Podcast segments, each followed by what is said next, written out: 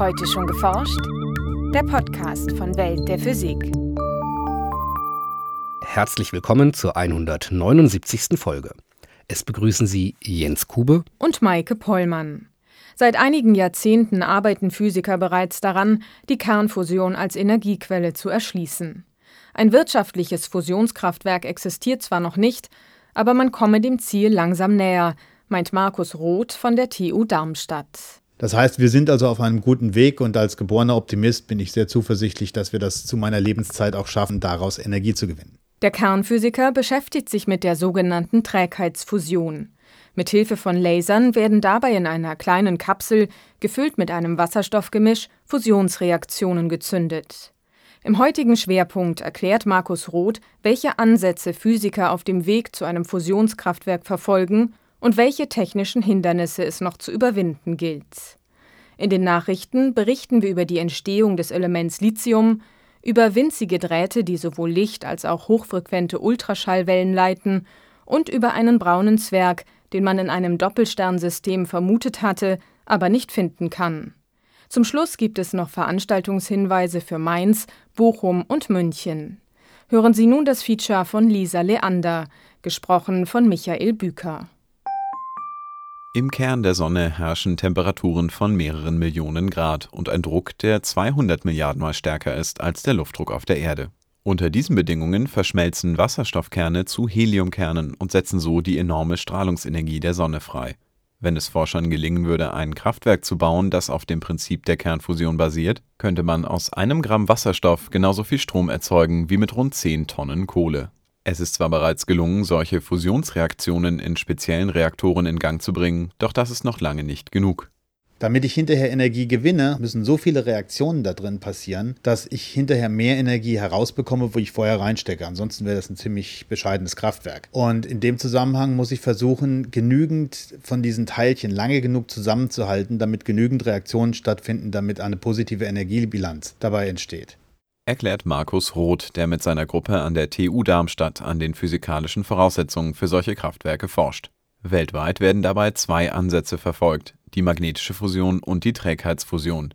Wie sich mit der magnetischen Fusion Energie erzeugen lässt, testen Wissenschaftler derzeit mit der Anlage ITER in Südfrankreich. ITER als International Thermonuclear Experimental Reactor ist das größte Experiment im Bereich der Kernfusion, was wir auf der Welt durchführen. Das ist ein internationales Projekt, bei dem man versucht, ein sehr dünnes Plasma mit Hilfe von gewaltigen Magnetfeldern über sehr lange Zeit zusammen und am Brennen zu halten, um dabei Energie zu gewinnen. In einem Wasserstoffplasma sind die Atome ionisiert, das heißt die Elektronen sind nicht mehr an die Atomkerne gebunden, sondern können sich frei bewegen. Durch die extremen Bedingungen im Reaktor sind die Teilchen so schnell, dass die positiv geladenen Wasserstoffkerne trotz der Abstoßungskräfte zwischen ihnen aufeinandertreffen und verschmelzen können. Die Magnetfelder, die das Plasma stabil halten, werden bei ITER mit ringförmigen Spulen erzeugt. Der Reaktor ist deshalb wie ein großer Kranz geformt und hat einen Durchmesser von rund 30 Metern. Die Trägheitsfusion, an der Markus Roth und sein Team arbeiten, funktioniert nach einem anderen Prinzip, bei dem das Plasma deutlich weniger Raum einnimmt. Bei der Trägheitsfusion ist das ein bisschen anders. Anstelle ein dünnes Plasma für sehr lange Zeit einzuschließen, machen wir ein sehr dichtes Plasma nur für sehr kurze Zeit. Und daher können wir uns erlauben, unser Plasma wesentlich kleiner und kompakter zu halten, als das ITER kann. Bei der Trägheitsfusion wird Wasserstoff, genauer gesagt seine schweren Isotope Deuterium und Tritium, in eine nur wenige Millimeter große Kunststoffkapsel gefüllt. Die Hülle wird mit intensivem Röntgenlicht bestrahlt, woraufhin sie explodiert. Da sich nur die äußere Hülle bei der Explosion blitzartig ausdehnt, entsteht nach innen ein Rückstoß, der den Wasserstoff, den Treibstoff für die Fusion, zusammenpresst. Und im Inneren, wenn diese ganze Materie aufeinander stürzt, werden dann gewaltige Drücke erzeugt und es entsteht eine große Hitze. Dann zündet im Inneren die Kernfusion und diese breitet sich durch den Treibstoff schneller aus, als der Treibstoff von alleine aus diesem Zentrum wieder entkommen kann. Der wird also durch seine eigene Massenträgheit dort gehalten. Deswegen heißt es Trägheitsfusion. Um die Reaktion zu starten, brauchen die Wissenschaftler ein sehr leistungsstarkes Lasersystem. Seit 2009 laufen Experimente zur Trägheitsfusion an der weltweit größten Laseranlage der Welt, der National Ignition Facility am Lawrence Livermore National Laboratory in Kalifornien. Das ist also ein System von 192 Laserstrahlen. Jeder Strahl hat 40 cm Durchmesser. Diese Laserstrahlen werden aus dem Gebäude zur sogenannten Targetkammer geleitet. Das ist eine 10 Meter durchmessende Kammer. Und in dieser Kammer befindet sich im Zentrum ein kleiner Hohlraum aus Gold. In diesen Hohlraum, sozusagen als Ofen, werden diese Laserstrahlen hineinfokussiert, heizen diesen Ofen dann auf einige Millionen Grad auf, sodass dieser Hohlraum Röntgenstrahlung emittiert, die dann wiederum das Pellet, also die kleine Kugel aus gefrorenem Wasserstoff, komprimieren. Damit ein möglichst großer Teil des Wasserstoffs abbrennt und genug Fusionsreaktionen im Inneren ablaufen, muss das Kügelchen so gleichmäßig wie möglich zusammengedrückt werden. Das kennt man ja, wenn man zum Beispiel mit einem wassergefüllten Ballon versucht, mit den Händen zusammenzudrücken. Überall da, wo die Finger nicht drücken können, versucht der Ballon einem zu entkommen. Wir müssen versuchen, diese Kugel sehr, sehr symmetrisch zu komprimieren, damit im Inneren diese hohen Drücke entstehen. Und wir müssen im Inneren einen Druck von einigen hundert Milliarden Atmosphären und einer Dichte von tausendfacher Festkörperdichte erzeugen. Und das kann man sich vorstellen, ist nicht ganz so einfach. Was bei den Experimenten bisher die größten Probleme verursacht hat, konnten die Forscher nun herausfinden. Es ist eine Instabilität, die sich beim Zusammenstürzen ausbildet und zu einer Vermischung des Treibstoffes führt. Dazu haben wir auch noch leichte Symmetrieprobleme. Der Laser drückt mal an der linken Seite ein bisschen stärker als an der rechten. Das haben wir inzwischen aber relativ gut erkannt und wir haben neue Materialien entwickelt, aus denen die Außenseite dieses Kügelchens besteht. Und mit diesen neuen Materialien denken wir, dass wir eine wesentlich bessere Implosion zusammenbekommen. In den vergangenen beiden Jahren konnten Roth und seine Kollegen erstmals mehr Energie aus dem Brennstoff gewinnen, als sie direkt hineingesteckt haben. Die Energiebilanz des gesamten Systems ist dennoch negativ, denn von der Energie, die nötig ist, um die Laser zu betreiben, kann nur ein Bruchteil überhaupt auf das Kügelchen übertragen werden. In einem zukünftigen Fusionskraftwerk müsste sich die gesamte Reaktionskette ständig wiederholen. Für eine Leistung von 3 Megawatt, das entspricht etwa der Leistung eines Windkraftwerks, sind beispielsweise 10 Kügelchen pro Sekunde nötig, die in der Kammer zur Zündung gebracht werden. Entsprechend häufig müssten auch die besonders leistungsfähigen Laser feuern. Lasersysteme, die heute bereits mit 10 oder 16 Hertz arbeiten, werden zurzeit entwickelt in Europa, aber auch in Amerika, sodass wir also zuversichtlich sind, dass wenn die Physik dahinter verstanden ist, dass wir dann dazu übergehen können, auch die entsprechenden Systeme zu entwickeln, die mit hohen Repetitionsraten arbeiten. Da die Trägheitsfusion ein noch junges Forschungsfeld ist, müssen die Forscher noch einige Hürden nehmen, bis das erste Fusionskraftwerk in greifbare Nähe rückt. Trotzdem ist Roth optimistisch, dass eine kommerzielle Nutzung in absehbarer Zeit möglich wäre, sobald die physikalischen Probleme gelöst sind. Also für einen Experimentalphysiker ist es momentan natürlich wahnsinnig spannend, weil die Experimente laufen. Wir haben alle paar Wochen, alle paar Monate ein neues Experiment, das durchgeführt wird. Unsere Kollegen in Amerika stehen mit ihren internationalen Kollegen da in sehr engem Kontakt. Die neuen Verfahren oder die neuen Ideen werden jetzt in diesem Jahr in 2015 umgesetzt werden. Die ersten Tests sind bereits gemacht worden und das ist eben gerade spannend, dass wir jetzt an dem Punkt sind, wo die jahrelange Arbeit in immer neuen Experimenten langsam aber sicher dorthin geführt wird, wo wir denken, dass die Fusion tatsächlich zünden kann. Eine kleine Korrektur. Mit 10 Kügelchen pro Sekunde würde ein Fusionskraftwerk eine Leistung von 3 Gigawatt, nicht von 3 Megawatt erreichen. Den Fehler bei Minute 7 bitten wir zu entschuldigen. Nachrichten Explosionen auf weißen Zwergsternen produzieren einen signifikanten Anteil des Elements Lithium-7. Das zeigen Beobachtungen der Nova Delphini 2013.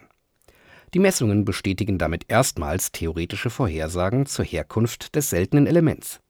Die Forscher berichten darüber im Fachblatt Nature. Bisher sind nicht alle Prozesse geklärt, die zur Entstehung von Lithium, dem drittleichtesten chemischen Element, führen. Ursprünglich nahm man an, dass das Lithium im Kosmos bereits während der Urknallphase entstand. Doch dafür gibt es nicht genügend Lithium. Dazu kommt, dass in jungen Sternen mehr Lithium beobachtet wird als in älteren, ein Indiz, dass auch nach dem Urknall Kerne dieses Elements produziert wurden. Den Fingerabdruck eines solchen Entstehungsprozesses konnten die Astronomen nun beobachten. Das Licht vom Ausbruch der Nova Delphini 2013 enthält Signaturen von Beryllium-7, das mit einer Halbwertszeit von 53 Tagen zu Lithium-7 zerfällt das Beryllium, so die Forscher, entstand offenbar beim Nova-Ausbruch, bei dem es zur Kernfusion auf der Oberfläche eines Weißen Zwerges kommt, der zuvor Material von seinem Doppelsternbegleiter aufgesammelt hat. In Glasfasern und entlang von Nanodrähten können Lichtsignale fast mit Lichtgeschwindigkeit geleitet werden. Nun gelang es einer Forschergruppe erstmals, zusätzlich auch hochfrequente Ultraschallwellen, Hyperschall genannt, durch einen winzigen Nanodraht zu schicken. Die Physiker strahlten dazu Lichtwellen eines Infrarotlasers auf den Nanodraht. Entlang seiner Oberfläche breiteten sich die Lichtwellen aus und regten dabei die Kristallstruktur des Nanodrahts zu akustischen Schwingungen an. Licht und Hyperschall beeinflussten sich nun gegenseitig. Der Schall konnte die Wellenlänge des Lichts verändern und einzelne Spektralbereiche verstärken. Sogar die komplette Umwandlung von Licht zu Schall und wieder zu Licht wird mit solchen Nanodrähten möglich, berichtet das Team in der Fachzeitschrift Nature Photonics. Dadurch sehen die Forscher konkrete technische Anwendungen, etwa wenn sie Nanodrähte aus Silizium auf kleinen Chips anordnen.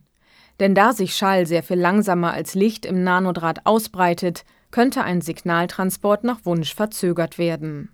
Solche Verzögerungen spielen eine wichtige Rolle, um den Datentransfer über Glasfaser oder photonische Kristalle optimal regeln zu können.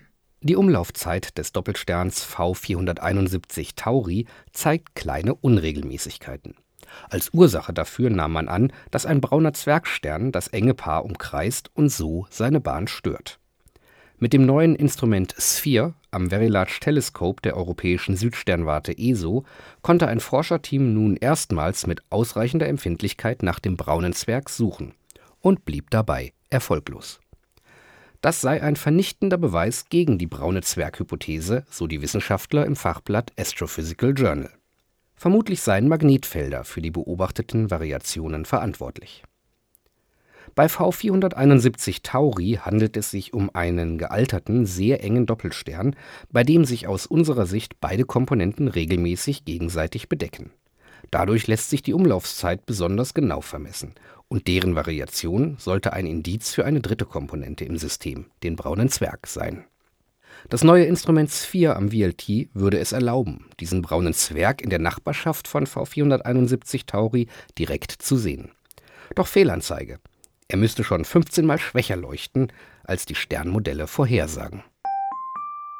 Und nun zu unseren Veranstaltungshinweisen. In Mainz geht es um das erste Licht im Universum. Professor Matthias Neubert von der dortigen Uni spricht über die kosmische Mikrowellenhintergrundstrahlung, die bereits kurz nach dem Urknall ausgesendet wurde. Der Vortrag ist zu hören am 21. Februar ab 10 Uhr im Hörsaal des Instituts für molekulare Biologie an der Uni Mainz. In Bochum erklärt Professor Jan Benedikt von der dortigen Uni, wie Physiker Spaß beim Kochen haben können. Es hat mit der Beherrschung des Feuers angefangen und wird heutzutage mit hochmodernen Geräten gemacht. Kochen, backen, braten und so weiter. Wie dabei Physik eingesetzt wird und wie diese Geräte funktionieren, wird an vielen Beispielen erklärt und diskutiert. Darüber hinaus bietet die Küche einer kreativen Physikerin oder einem kreativen Physiker viele spaßbringende Versuchsmöglichkeiten. Ein paar verrückte Experimente, die man zu Hause nicht nachmachen sollte, werden durchgeführt und erklärt. Am 21. Februar ab 12.30 Uhr im Hörsaal HNA der Universität Bochum.